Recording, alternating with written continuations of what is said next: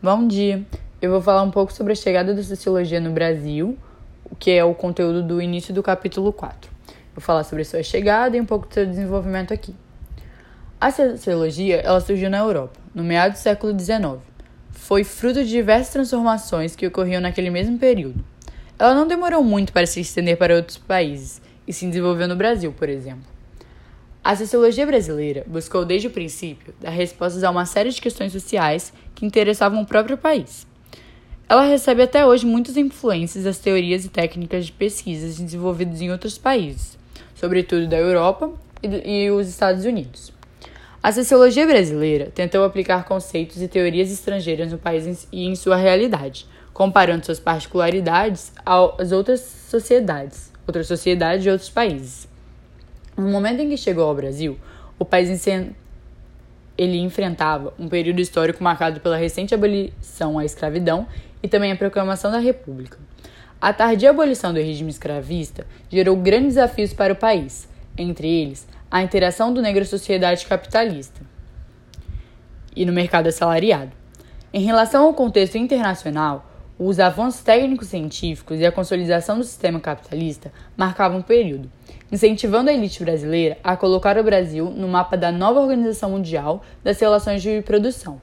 A abolição da escravidão e a ascensão à República representavam os primeiros passos para essa conquista. Alguns conflitos externos e internos, de modo geral, separatistas, revelavam os desafios de manter a organização política do país.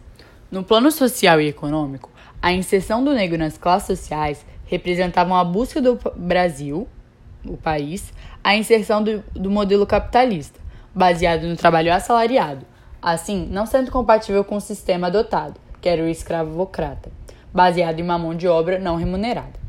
Nesse período, duas questões eram abordadas pelos intelectuais brasileiros. A primeira, que diz respeito à construção de uma identidade nacional, que buscava cortar laços com a política portuguesa e desejava ser reconhecida como um país moderno, parte de uma nova dinâmica e política mundial. A segunda se deu à formação social do, do país, Brasil. O iluminismo, o positivismo, o evolucionismo, o darwinismo social e o determinismo biológico eram as teorias sociais mais protegidas no cenário da ciência social internacional. Esses pensamentos tiveram uma grande influência na produção intelectual do Brasil, à época marcando os discursos a respeito da questão racial brasileira.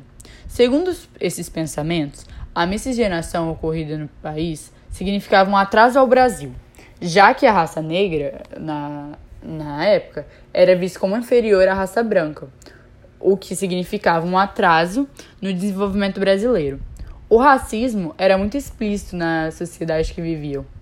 Essa preocupação, então, gerou políticas públicas que incentivavam a imigração de brancos europeus para que, com o passar dos anos e gerações, ocorresse um branqueamento da população. E essa, isso que eu vou falar é sobre é um pouco sobre o desenvolvimento da sociologia aqui, um pouco da chegada dela e o contexto histórico que, que estávamos vivendo.